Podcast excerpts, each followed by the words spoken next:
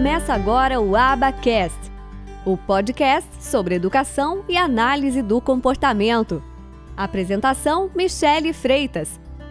Um oferecimento do Instituto de Educação e Análise do Comportamento. É, eu tenho uma amiga psicóloga e tenho a terapeuta também, sempre conversando, falando, gente, mas o autismo aumentando desse jeito, tal, tal.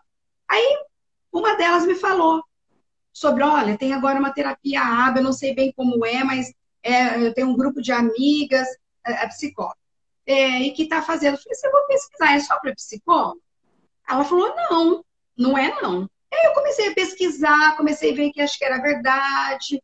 Aí, com a equipe de, de trabalho, né, a professora da EE, começamos a conversar, ela falou, Leni, eu acho que dá resultado mesmo. Porque o pessoal está falando muito bem, eu comecei a pesquisar. Só que eu comecei a, a, a pesquisar, eu falei, eu não quero fazer um curso. Sim. Por fazer. Você ficou naquela, tipo, fazer. como é que eu vou escolher? Eu tenho várias opções, o que, que eu escolho? É. Você não conhecia tanto? Não conhecia. Aí eu comecei a pesquisar pela internet. Comecei a pesquisar, comecei a pesquisar. Aí fiquei entre dois cursos. Uhum. Sabe, até não reclame. Foi pesquisar, até não reclame aqui. Pesquisei em tudo, fui pesquisando.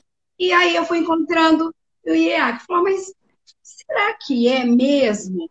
E entrei nele, comecei a pesquisar, né? Quando tinha, eu contactava, contactava quando era possível pelo nome, contactava com a pessoa, uhum. fiz tudo isso. E eu entrei, falei, ah, é, vou fazer esse daqui. Comecei a fazer, Falei, meu Deus, eu não sabia que eu não tinha pré-requisito para isso. Porque daí ele começa com psicologia pesada, né? Sim, começa com Agora, eu fiz com a história da análise do comportamento, Sim. behaviorismo, estudar filosofia, estudar ciência, o que é ciência. Pois é, agora, para quem tinha feito pedagogia e letras, foi difícil. Mas eu fui gostando, porque eu gosto de me desafiar. Uhum. Falei, não, eu comecei a falar com as meninas aqui, gente, é, é muito bom, é muito bom, mas elas já tinham feito a matrícula. Uhum.